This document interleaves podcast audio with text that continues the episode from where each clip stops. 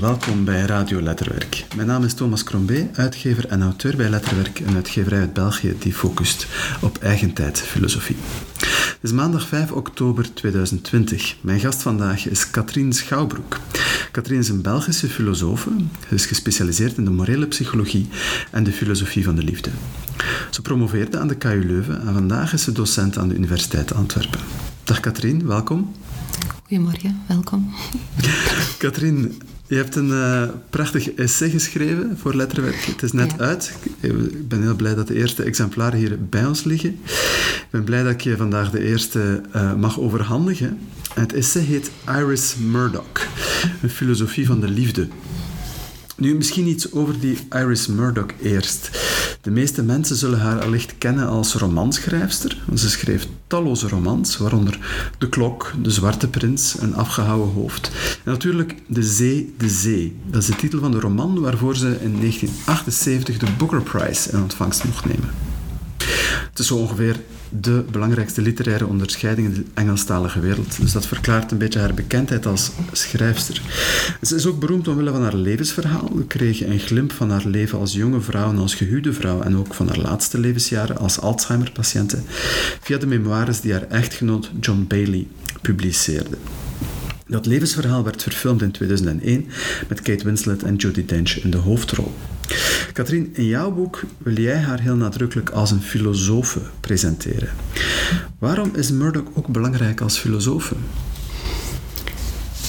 Om verschillende redenen, denk ik. Ik vind sowieso uh, onterecht dat ze vergeten is als filosofe. En nu, die vergetelheid, daar komt ze wel een beetje uit. Zeker sinds uh, 2019, waar, waar 100-jarig uh, ja, verjaardag, hè, ze zou 100 geworden zijn in 2019, uh, wel in de verf werd gezet met allerlei festiviteiten en, en, en um, uh, speciale uitgaves. Dus haar filosofie wordt wel geherwaardeerd, maar ik merk bijvoorbeeld bij studenten, als ik vraag of ze haar kennen, dat enkelingen kennen haar als schrijfster, of omdat ze de film gezien hebben, maar bijna niemand kent haar als filosofe.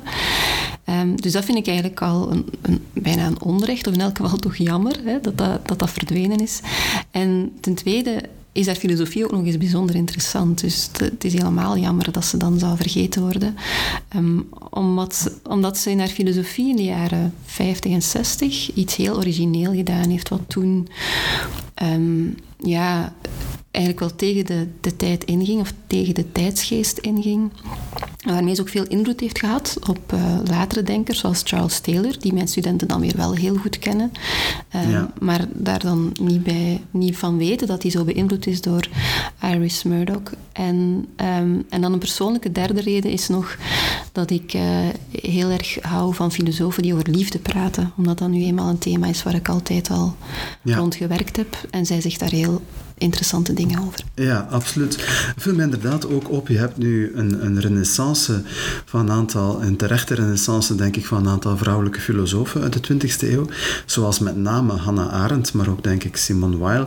Die worden opnieuw, uh, ja. krijgen opnieuw aandacht. En het is, het is inderdaad jammer dat Murdoch daar, daar nog niet bij zit, want ze verdient toch echt wel um, ja. meerdere redenen wat, uh, wat aandacht van filosofen van vandaag. Laten we misschien beginnen met wat het meest bekende verhaal is uit haar hele filosofische oeuvre. Dat is het befaamde verhaal van de schoonmoeder, waar jij ook je boek mee begint. Vertel, wat doet een schoonmoeder in de filosofie? Ja, dus zoals je net al zei, Iris Murdoch is zowel schrijfster als filosoof en dat merk je eigenlijk ook in haar filosofie. Dus zij vindt zelf wel dat dat heel verschillende disciplines zijn, um, maar je ziet wanneer ze schrijft dat ze ook heel erg sterk literaire kwaliteiten heeft. Dus ze legt bepaalde van haar opvatting uit aan de hand van voorbeelden, uh, fictieve voorbeelden. En één daarvan is dus het voorbeeld van de schoonmoeder. Ik zal eerst de anekdote of, het voorbeeld vertellen en dan zeggen wat ze daar precies mee wil aantonen, wat haar stelling daar is die ze wil Het voorbeeld is van, het voorbeeld van een, een schoonmoeder um, M. Hè, ze krijgt geen voornaam, alleen maar een initiaal, de, de M van uh, mother-in-law. Uh, en uh, die moeder heeft een, een, zoon die getrouwd is met een dochter. Uh, die dochter noemen we dan maar D, hè, de daughter-in-law. En die moeder vindt die dochter op het eerste gezicht niet zo sympathiek. Dus ze vindt ze vulgair, uh, ook onbeleefd, uh, heel druk, uh, altijd zo druk als ze langskomt. Um, en kinderachtig eigenlijk. En ja, ze denkt bij zichzelf na van ja, waarom, waarom stoor ik mij zo aan haar? En ze geeft voor zichzelf dan toe dat ze misschien wel een beetje uh, jaloers is. Hè, omdat ze ook wel vindt dat haar zoon beneden zijn stand getrouwd is.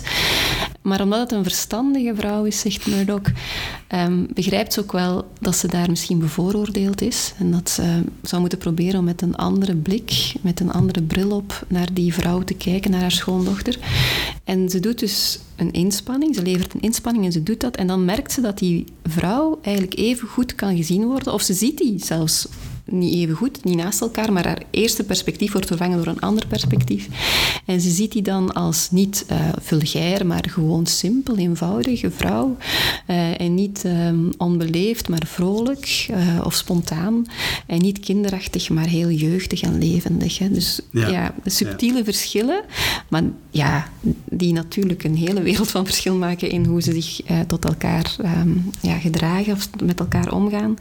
En wat Murdoch daarmee wil aantonen, aantonen is dat er uh, heel veel inspanningen kunnen geleverd worden door iemand die voor de buitenwereld onzichtbaar zijn. Mm -hmm. Want, dat vergat ik er nog bij te zeggen, uh, die schoonmoeder is altijd al correct geweest in haar omgang met die schoondochter. Dus het is niet dat uh, in haar handelingen of in haar gedrag iets veranderd is, maar de kwaliteit van die handelingen verandert natuurlijk wel wanneer ze ook oprecht sympathie begint te hebben voor die, voor die ja. vrouw. Ja. De, de positie die Murdoch daar inneemt, namelijk dat er in het denken heel wat kan gebeuren dat moreel belangrijk is, ja. die stond eigenlijk in schril contrast tot de dominante filosofische stroming van haar, haar tijd. Toch in de Anglo-Saxische wereld, daar heb je het behaviorisme. Mm. Waarom is Murdoch, en, en wa waarom kun je aan de hand van de schoonmoeder uitleggen dat Murdoch nadrukkelijk geen behaviorist is? En waarom zou dat belangrijk zijn? Ja, um, het is, eigenlijk inderdaad een, een centraal argument um, in haar kritiek op het behaviorisme.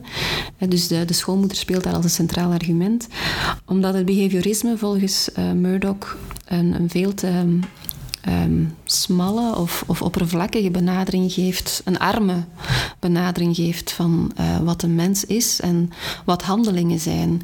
Dus voor een behaviorist, zowel in de psychologie als in de filosofie, geldt dat behaviorisme uh, zich focust op wat waarneembaar is, op handelingen, de buitenkant van handelingen. Uh, dat is wat je kan observeren. En wat aan de binnenkant zit, is er ofwel niet, ofwel weten we het niet. Hè. De, mm -hmm. Daar heb je nog wel verschillende opties. Um, maar uh, dus de behaviorist zet zich af tegen een lichaam-geest denken, tegen het dualisme van Descartes. En, en die binnenkant, die geest, die ja, zetten ze tussen haakjes, die kennen we toch niet. Um, maar daarmee verlies je wel een heel rijk vocabularium of een heel rijke bron aan inzichten uh, en ook een heel rijke bron aan uh, morele oordelen die je kunt vellen over mm -hmm. iemand. Omdat moraliteit voor Murdoch, en ik denk voor veel mensen is dat herkenbaar, niet alleen zit in hoe iemand handelt, maar met welke intentie dat hij dat doet, of met welke, uh, ja, vanuit welke deugdzaamheid, of vanuit welke deugd, of vanuit welke ondeugd dat voortkomt. En um, dat zie je dus ook bij die schoonmoeder, dat voor en na haar transformatie, laat het ons zo noemen, uh, is er geen verschil voor een behaviorist. Want ze be behandelt de schoondochter op dezelfde manier. Maar Murdoch zegt, ja, maar wij zien dat er een enorm verschil is. En ook een enorme inspanning geleverd door die moeder, die schoonmoeder, um, wanneer ze probeert om haar, dochter op een, haar schoondochter op een andere manier uh, te bekijken. En die, die moet je ook moreel kunnen kwalificeren. Dat is een morele inspanning geweest. En wanneer je de behaviorist volgt, dan kan je daar dus moreel gezien niks over zeggen, want er is niks gebeurd. En dat vindt ze dus een, um, een spijtige zaak. En ja, ja ik, ik vind dat heel interessant dat ze dat durft zeggen in de jaren zestig. Uh, en ze is daar ook wel wat voor, uh, denk ik, aan de kant gezet soms. Of een beetje, uh, ja, er is wel wat spottend rond gedaan of zo. Omdat we die innerlijke wereld zo moeilijk kunnen kennen. Ja, omdat dat heel onwetenschappelijk zou zijn, denk ik. Ja. Dus ja, je kan daar wel naar raden of over speculeren. maar het gaat niet zozeer over speculatie, denk ik, bij Murdoch. Het is meer, het gaat over fenomenologie, over hoe ervaren wij de wereld en hoe ervaren wij mensen. Ja. En uh, er gebeurt toch van alles binnenin ons. En dat zal bij anderen toch ook zo zijn. Dus waarom um, twijfelen we daar zo aan dat je daar als filosoof niks over zou kunnen zeggen? Want je ontneemt jezelf een heel scala aan ja, precies. vocabularium. Hè? Ja, precies. Er is die prachtige uitspraak die van jou een heel prominente plaats krijgt in het boekje. Uh, namelijk, het is niet stil en duister binnenin, zegt Murdoch. Het is, er gebeurt wel degelijk van alles in ons binnenste. Misschien was het ook haar achtergrond of haar zich ontwikkelende roeping als, uh, als literair auteur die haar, die haar hierin gesterkt heeft. Hè? Want dat is natuurlijk precies het métier van de schrijver om door te dringen tot dat, tot dat innerlijk. En tot wat er daar allemaal gebeurt van binnen. Ja, zeker. Ja. Dat is wel een, zeker een, een plausibele uh, uitleg uh, over waarom ze zo in het innerlijk geïnteresseerd is. Want dat zie je inderdaad in haar romans ook wel. Dat ze daar heel erg in geïnteresseerd is. Hoe dat ja, interacties tussen mensen fout kunnen lopen. Omdat er bepaalde projecties zijn. Zeker in de C. De C is echt fantastisch uitgewerkt. Hoe iemand ja, zijn innerlijk zo in de weg kan zitten van hoe hij de wereld beschouwt en ook allerlei handelingen stelt, ehm, die, die alleen maar te begrijpen vallen wanneer je ziet hoe die ja, denkt en hoe die waarneemt. En dus ja, je kan dat niet uit die handeling weghalen. Dus de mhm. kwaliteit van een handeling komt voort uit de gedachten die erachter mhm. zitten. Mhm. Ja. ja. Ja, Als we het over het innerlijk hebben, moeten we misschien ook een andere tijdgenoot van haar vermelden, die ook opnieuw uh, op filosofisch vlak veel beroemder is dan haar, maar misschien is dat niet helemaal terecht. Uh, in elk geval veel zichtbaarder was. Dat is die andere grote filosofische stroming uit de jaren 50 en 60, het existentialisme van Jean-Paul Sartre. Je kunt zeggen, Sartre heeft wel aandacht voor het innerlijk. Anderzijds is Murdoch, ze is met Sartre in discussie gegaan. Ze heeft zelfs haar eerste boek over Sartre geschreven. Maar toch zit Murdoch ook niet op hetzelfde spoor van Sartre. Mhm. waarom, waarom niet? Het zit niet op hetzelfde spoor wat betreft zijn mensbeeld. Ze, ze, hebben, ze, hebben wel, ze vertonen wel gelijkenissen um, aangaande hun eh, aversie voor tot totalitaire systemen. En dus ehm, de, de, autonomie van een individu is heel belangrijk voor hen allebei. Maar wat betekent dat autonomie? Wat betekent um, vrijheid of wat betekent zelf keuzes maken? Um, voor Sartre betekent dat uh, in de leegte springen. Hè? Dus gewoon uh, een radicale keuze maken vanuit de radicale vrijheid, vanuit het, de overtuiging dat niets u houvast geeft, hè, dat je zelf um, ja, um, in het niets moet kiezen uh, als uh, essentie. Uh, als existentie, pardon. Hè. Dus er zijn geen essenties. Mensen zijn geen essenties, mensen zijn existenties. Ze moeten bestaan en ja, van daaruit in het wilde weg eh, kiezen zonder enige steun. Dat is het authentieke leven. Anders verstop je je maar achter de kerk of uh, moraal mhm. die overgedragen is uit de, uit de traditie of wat dan ook. En dus geeft hij dat beroemde voorbeeld, hè, die anekdote. Ja, Sartre is ook een literaire auteur, dus hij werkt ook heel veel met, uh, mm met mooie voorbeelden. En hij heeft die mooie anekdote van um, een, een, jonge man. Wel mooi, het is een, een tragisch verhaal natuurlijk, maar het, het past mooi in zijn filosofie. De, de jonge man die moet kiezen of hij bij, de, bij het Franse verzet gaat aansluiten, dan wel voor zijn moeder gaat blijven zorgen, nadat hij verneemt dat zijn oudere broer gedood is door de Duitsers, door Duitse soldaten. En hij, ja, twijfelt ongelooflijk natuurlijk. De kans is groot dat hij ook niet zal terugkeren, net zoals zijn broer. En moet, ze, moet hij dan zijn moeder achterlaten.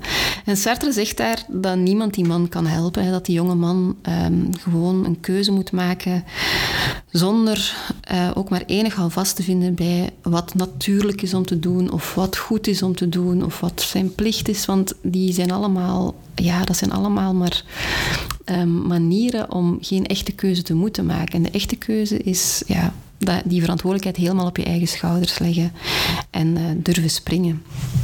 En uh, Murdoch vindt dat een heel rare manier om zo'n moreel dilemma uh, uit te leggen, omdat zij denkt dat niet de wil niet de keuze die je maakt zo'n belangrijk moment is, maar wat daaraan vooraf gaat, namelijk het goed kijken naar de werkelijkheid. Dus mhm. zij zegt, als je goed kijkt naar de werkelijkheid, als je de juiste gedachten vormt, als je open staat voor de realiteit, dan dringt er zich een, een beslissing aan u op die de enige juiste is of kan mhm. zijn. Er moet, de wil moet eigenlijk niet eens nog veel doen. Het is, waar het op aankomt is dat proces ervoor, dat eraan vooraf gaat van goed kijken naar, naar de werkelijkheid rondom u. Ehm, en die werkelijkheid is niet waardevrij. Hè. Dus die mhm. werkelijkheid, de manier waarop je dingen percipieert, gaat meteen al ook bepaalde waarden en, en houvast te geven van wat moedig is om te doen, wat uh, slim is om te doen, uh, wat laf zal zijn om te doen enzovoort.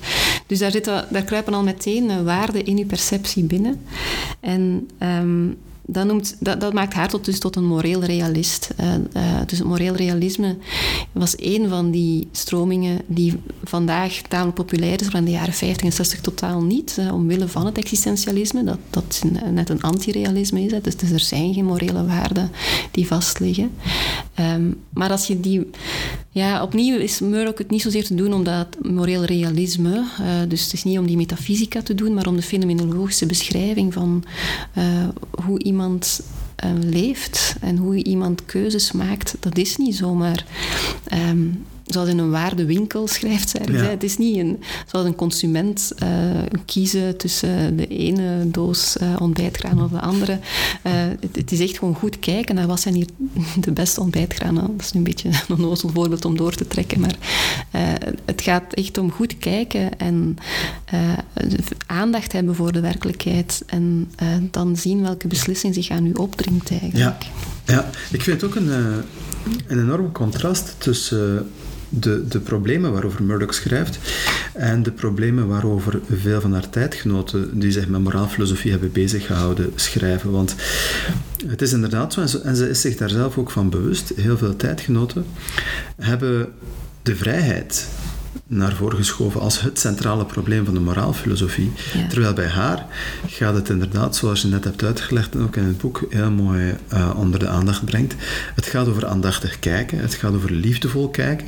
Dat is gewoon, het perspectief verschuift gewoon 180 mhm. graden zou je kunnen zeggen bij Murdoch. Ik weet niet of dat, uh, of dat ook jouw impressie is. Ja, ja, maar, maar ik denk dat dat wel samengaat inderdaad met die, um, dat verhuizen van, of dat verschuiven van um, een moreel projectivisme of voluntarisme, of hoe je het ook wil noemen. Dus een positie binnen um, de moraal die morele waarde ziet als een projectie of een afgeleide van wat een subject wilt, versus het moreel realisme, hè, dat, dat er bij Murdoch achter schuilt, namelijk dat, dat de wereld op zich al waardebeladen is en dat een mens uh, zich daarin begeeft en moet vooral goed kijken. Dus waar je vooral moet in oefenen, um, dus de, deugd die je moet nastreven is, is liefde. En, en liefde voor haar is net dat open en onbevangen kijken naar wat de werkelijkheid uh, uh, te bieden heeft en naar wat zich aandient, zonder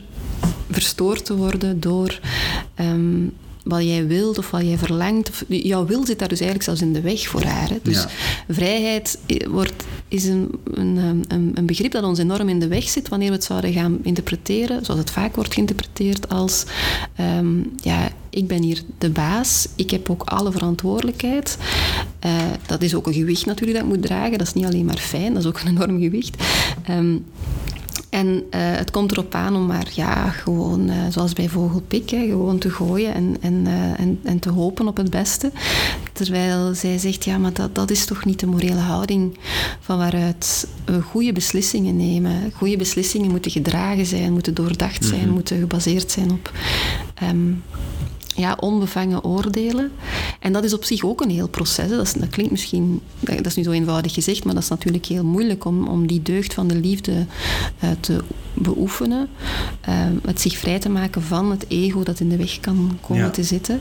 En dat, ja. vond ik, ja, dat vind ik inderdaad, dat is inderdaad een heel andere manier van kijken, of het, van het accent verschuiven naar van uh, enerzijds ja, de, de vrijheid legt het accent echt bij het individu, dat, dat iets moet op, in de wereld brengen. Ja. Terwijl liefde legt het accent op um, wel de wereld is er al. Hè? Dus jij moet daar niks in gaan brengen. Die is er gewoon al. En jij moet vooral oefenen om die wereld goed te zien. Uh, ja.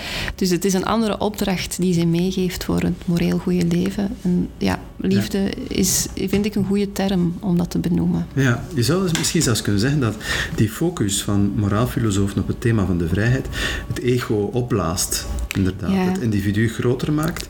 Terwijl bij haar gaat over thema's zoals ontzelving. Um, ze raakt er ook misschien zelfs een beetje aan de... Niet zomaar een beetje, aan andere dan de westerse tradities in de filosofie, zoals de oosterse tradities, zoals het boeddhisme. Ja. Kun je daar iets meer over vertellen? Waarom is ontzalving zo'n centraal begrip voor haar? Ja, wel, het, is zo dat ze... Je kan op eh, YouTube een, een heel interessante uitwisseling zien tussen haar en Krishnamurti.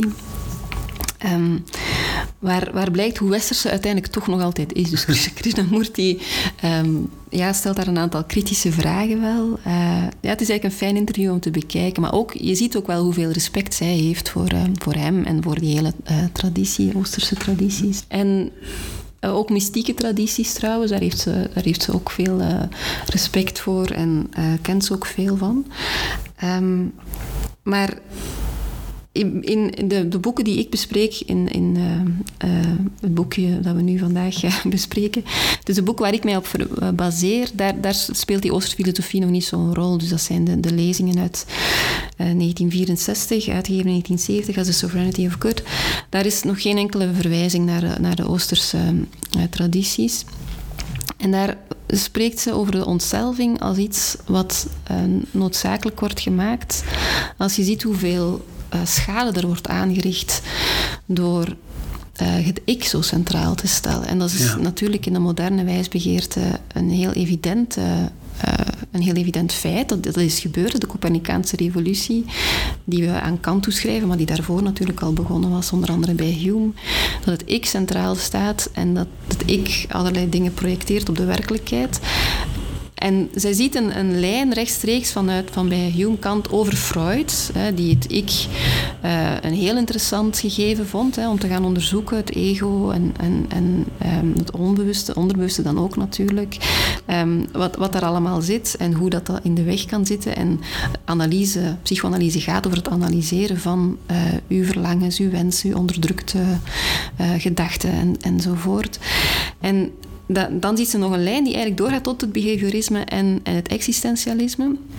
Waar ze zegt dat ja, Kant heeft eigenlijk de weg gebaand voor uh, behaviorisme en existentialisme um, door het ik zo centraal te stellen. Mm -hmm. En uh, dat moeten we helemaal terug omgooien. Uh, dat, dat pad loopt dood. Hè. Dat, dat leidt uiteindelijk naar een beeld van moraliteit waarvan ja, zij zegt dat het, denkt dat het heel duidelijk is dat dat geen correct beeld is van hoe morele keuzes gemaakt worden. Net na Wereldoorlog 2 was dat zo duidelijk dat moraal geen kwestie is van ja, uh, uw eigen wil uh, mm -hmm. uh, opleggen of, of, of op, zomaar op goed valt het uit, hè, op goed valt het uit, um, een keuze maken. Maar moraal is heel duidelijk aandachtig kijken naar andere mensen, naar, mm -hmm. naar de wereld rondom u. En, en het is duidelijk dat er maar één ding het juiste is om te doen. Je kan niet denken dat er geen waarden gegeven zijn, dat er geen morele waarheid gegeven is. En de, de reden waarom sommige mensen dat dan niet zien. Hè. Dus er, bij, bij Murdoch is er duidelijk, kan je duidelijk praten over goed en fout. Hè. Dus mm -hmm. da, daar heeft ze geen problemen mee. Um, het is zeker geen, het is het tegendeel van het relativisme. Dat wil niet zeggen dat zij de waarheid in pacht heeft, maar ze vindt wel dat je dat moet vooropstellen dat er uh, een, een, goed, een goede daad is en een slechte daad. En nu met uh, hindsight kunnen wij wel zeggen natuurlijk dat nazi's uh, de, de slechte dingen deden, dat zij slechte keuzes gemaakt hebben, dat zij immoreel waren. En waarom dan? Wat hebben zij dan bijvoorbeeld wat is er allemaal fout gelopen? Wel, Murdoch zou zeggen, hun ego heeft echt in de weg gezeten. Um, hun ego van hoe zij, met, al hun voordelen en hun... Um, uh, hun egoïsme en hun kortzichtigheid, um, hun uh, ijdelheid. Ja, er zijn heel ondeugden die hier kan uh, bijroepen. Hoe zij de werkelijkheid niet zagen voor wat die is. Hè. Mm -hmm. Hoe zij ondieren zagen of onmensen zagen die, ja, die er niet waren. Um, dus dat, dat is een, een heel ja, treffend voorbeeld. Ik, ik, ik vind het zo treffend dat, dat zij een van de enige is die dan na de Tweede Wereldoorlog zo duidelijk durft zeggen. Het is eigenlijk niet te geloven bijna dat dat moreel realisme zo lang niet geherwaardeerd is of niet opgewaardeerd is, zeker in zo'n tijd. En dus ja, dik, ze heeft ja die mooie uitspraak, hè? Het, uh, de grootste vijand van de moraal is het dikke ik, zegt ja, ze. Ja. het dikke nooit voldane ik. En ik gebruik nu het voorbeeld van een, van een, een nazi-officier of, of um, iemand die heel duidelijk uh, de mist in gaat. Maar uh, elk van ons gaat elke dag wel um, een klein beetje de mist in. Dus we zijn allemaal uh, imperfect. En die momenten van imperfectie verbindt Murdoch iedere keer met het, het ego dat in de weg komt zitten. Ja. Ja. ja, het is inderdaad wel treffend hoe... We hebben Murdoch nu uitgebreid in haar historische context gesitueerd, maar het is treffend hoe actueel ze ook is.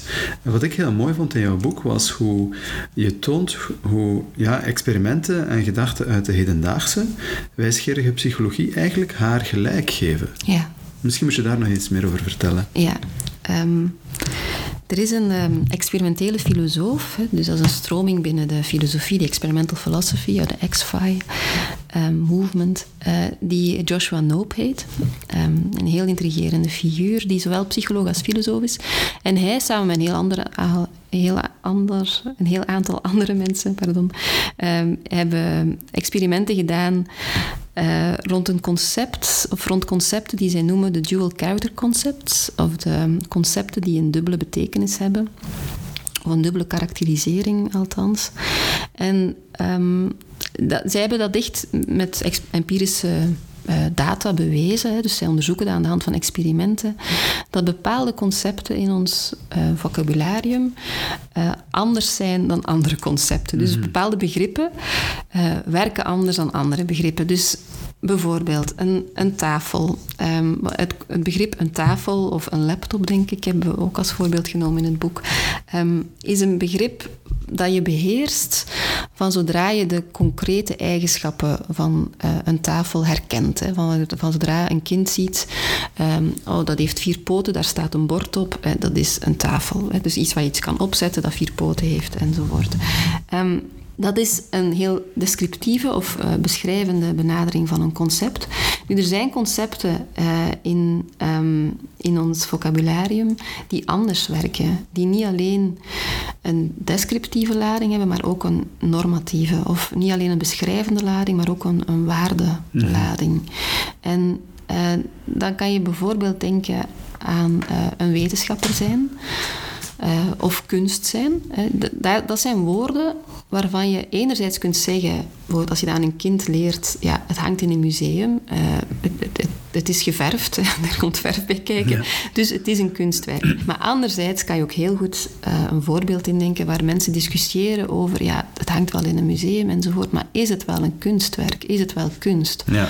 Uh, bij wetenschapper, bij filosoof, bij een moeder, een leerkracht, een, leer, een teacher. En, um, dat zijn andere voorbeelden waar ze dat ook bij getest hebben, waar mensen aanvoelen dat het steek had om te zeggen, ja, in zekere zin is zij wel een leerkracht, maar in een andere zin niet. Hè.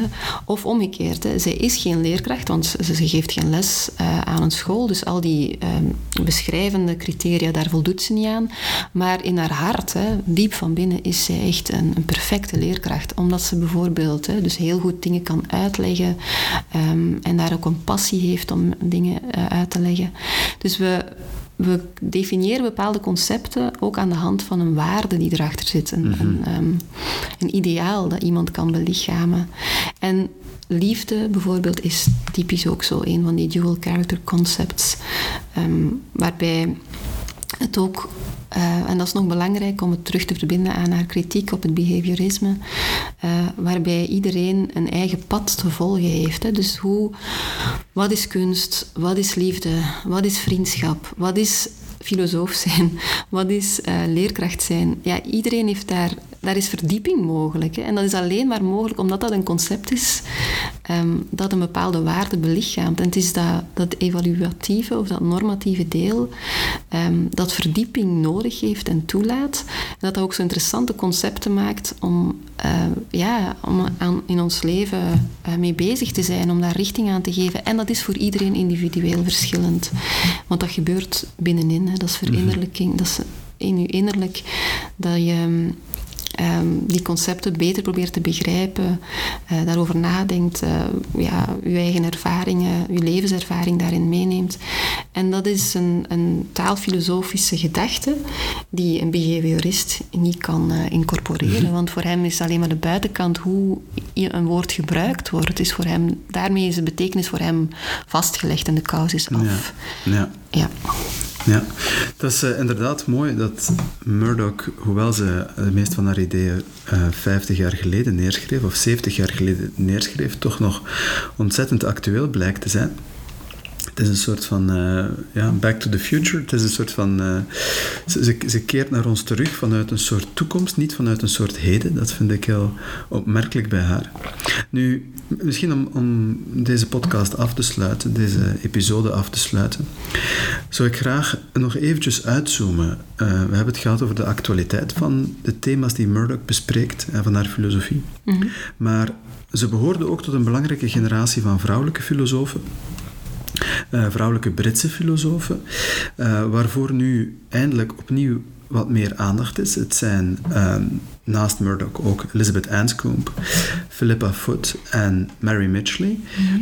Vier vrouwen die uh, elkaar troffen aan de universiteit, die op een bijzonder moment van de geschiedenis, wanneer veel jonge Engelse mannen net aan het front moesten gaan vechten, in de Tweede Wereldoorlog, wanneer zij eigenlijk een soort van leeggekomen ruimte konden invullen. Um, eindelijk is er voor die ja, gouden generatie, zoals het soms wordt genoemd, uh, wat meer aandacht. Hoe, hoe, zou jij het belang van die generatie omschrijven? Wat, is hun actualiteit precies? Ik denk dat daar een aantal dingen te leren vallen van die generatie, um, die we vandaag ook nog altijd wel kunnen meenemen. Uh, de, ten eerste denk ik dat het belangrijk is om dat, om dat als een historisch feit te aanvaarden. Dat het geen toeval was dat op een moment dat er weinig mannen in Oxford waren, dat toen vrouwelijke filosofen mm bekend geraakten. Uh, dat is ook een van de thema's die in een onderzoeksproject in Parentes is. Um, dat is een, onderzoeksproject, een tamelijk groot onderzoeksproject dat nu in um, Newcastle, denk ik, gehuisvest is. Um, dat is een van de lijnen die dat project ook uh, onderzoekt, is hoe kunnen we ervoor zorgen dat die omstandigheden teruggecreëerd worden. Dus liefst mhm. niet door een oorlog te laten uitbreken, maar een andere manier waarop we de omstandigheden waarin vrouwelijke filosofen kunnen floreren, kunnen heruitvinden of, of, of uh, creëren. En dus dat is één iets, denk ik, waarom dat, dat als historisch gegeven zo interessant is. Um, een, tweede, een tweede reden waarom die, um, die filosofen ook zo interessant zijn, is dat dat, ja, wat ik daar zo boeiend aan vind, is dat dat vier sterke vrouwen zijn, uh, zonder enige twijfel, die ook heel goed bevriend waren met elkaar, die het ook vaak oneens waren met elkaar. Um, dat zijn ook heel, heel eigen uh, uh, filosofen. Hè? Want ik denk dat als mensen dat niet zouden weten, dat Anscombe en, en Foot bijvoorbeeld, of Anscombe en Murdoch, dat die bevriend waren met elkaar, je zou dat niet zien aan hun filosofie, je zou dat gewoon niet weten dan. Hè? Dat waren heel zelfstandige denkers, uiteraard. Maar dus ik denk dat daar dat historisch gegeven wel meespeelt, dat ze elkaar steunden en dat ze elkaars werken wel lazen enzovoort. Um, maar dat zijn zo'n sterke vrouwen die bijna nooit met het feminisme zijn bezig mhm. geweest. Dus het feminisme of feministische filosofie is dat niet in een pakket aan onderzoek of, of uh, thema's. Je vindt dat eigenlijk dat woord bij hen ook nauwelijks terug. Mm -hmm. um, en dat is ergens ja, interessant en um, ook wel misschien wat bevrijdend. Um, om te zien dat je ook uh, sterke filosoof, vrouwelijke filosofen hebt die het niet hebben over hun vrouw zijn. Mm -hmm. En dat is echt wel iets, ja, dat, dat moet uh, sterk, zolang we daar niet zijn en zolang het niet vanzelfsprekend is dat je als vrouw niet op, over je vrouw zijn um, moet gaan nadenken, ja, zolang we daar niet zijn, heb je eigenlijk wel nog feminisme nodig. Dus dat is ook wel een beetje de, de paradox natuurlijk. dat, dat het feminisme of de feministische filosofie nog altijd wel opgeroepen wordt, of de noodzaak eraan nog altijd blijkt door ehm, bepaalde realiteiten. Ehm, maar tegelijkertijd zou die zichzelf dus overbodig moeten maken. Het feminisme zou zichzelf overbodig moeten maken. En um, dat, misschien dat die vier vrouwen dat al zagen, hè, dat die dat, dat al voorzagen. Mm En daarom ook al die stap oversloegen eigenlijk. Mhm. gewoon uh, hun eigen interesses volgden. Maar het, het, zijn ook gewoon echt fantastische figuren, zowel als vrouwen zelf heel anders. om maar een voorbeeld te geven, uh, Enskom was een, um, een diepgelovig iemand, uh, had zeven kinderen, heeft um, was met Pieter Kietsch getrouwd, een andere filosoof. Um, ja, een heel bijzondere figuur katholieker dan de paus, zouden sommigen zeggen. Uh, en dan aan de andere kant heb je dan bijvoorbeeld Philippa Foot en Iris Murdoch, die uh, waarschijnlijk ook een romantische relatie met elkaar gehad hebben, die zeker in het geval van Murdoch heel veel, heel veel um, open relaties gehad hebben met allerlei uh, mensen. Dus een heel andere opvatting over het goede leven erop nahielden. Um, dus als figuren zijn ze heel interessant en hun, filosofie is ook heel boeiend en um, wordt denk ik ook wel meer en meer uh, ontdekt, herontdekt. Mm -hmm. um, Iris Murdoch is, hinkt nog een beetje achterop. Ik denk ook wel dat dat is omdat, omdat die romanschrijfster daar nog tussen zit. Maar zeker uh, Philippa Foot en, en Elizabeth Enscombe zijn heel, um, heel bekend. Die, die worden wel stilaan in de kanon opgenomen, geloof ik, terecht. En dan heb je Mary Mitchley, die is onlangs nog gestorven. Ik denk dat die twee jaar geleden gestorven is. Mm die, is die, heeft het langst geleefd. Uh, en die haar uivre um, kent sowieso een aantal enthousiaste volgelingen. Die, die heeft zo wel een beetje een fanclub. Um, en ze is met veel toegepaste thema's bezig, bijvoorbeeld met dieren of um, dierenethiek en, en, en, en die thema's. Uh, wat ook weer iets is dat je dan veel minder vindt bij die drie filosofen die ik net genoemd heb. Dus ze hadden allemaal hun eigen specialiteit. Maar die vriendschap daartussen, dat, dat is echt wel, um, wel mooi om te ja. weten en om, om de brieven die ze naar, naar elkaar schreven te lezen. Uh, hoe ze elkaar steunden, gewoon door er al te zijn. En, uh, hetzelfde in, soort leven te leiden, hetzelfde soort ja, ideaal na te streven. Ja, en, en, en, en ja, intelligente discussies hebben met elkaar. Um, en, en over ja, super moeilijke, interessante dingen met elkaar praten als, als vriendinnen. Onder, ja, dat is toch wel, wel een mooi, um, mooi om te weten dat dat kan, kon. Ja. En ja, uh, dat, dat, dat, maakt, dat is wel een extra aspect aan, aan uh, waarom Iris Murdoch zo fascinerend is. Dat ze deel uitmaakte van um, een groep uh, en daartoe beperkte zich natuurlijk niet, want ze had ook heel veel mannelijke uh, uh, gesprekspartners. schreef ook heel veel brieven met anderen. Schreef ja, toekoer heel veel brieven. Elke namiddag was gevuld met, met brieven schrijven um, naar al haar vrienden en, en vriendinnen. Um, dus het was een, een, een, vrouw met een enorm rijke geest, heel mhm. sprankelend, heel erudiet. En uh, ik, ik, denk dat je dat ook wel ziet als je haar, haar filosofie leest. Ja. Ja. Ik ben in elk geval heel blij dat jij haar opnieuw op de kaart hebt gezet en hebt geïntroduceerd in het Nederlandse taalgebied als filosoof, mag ik toch wel zeggen, mm. met jouw boek dat net uit is. Ik herhaal nog even de titel, dat is Iris Murdoch, Een filosofie van de liefde. Het boek is uit bij uitgeverij Letterwerk, wordt verdeeld via EPO en het ligt vanaf deze week in de boekhandel. Dankjewel, Katrien, voor Dank dit gesprek. Dank je, graag gedaan.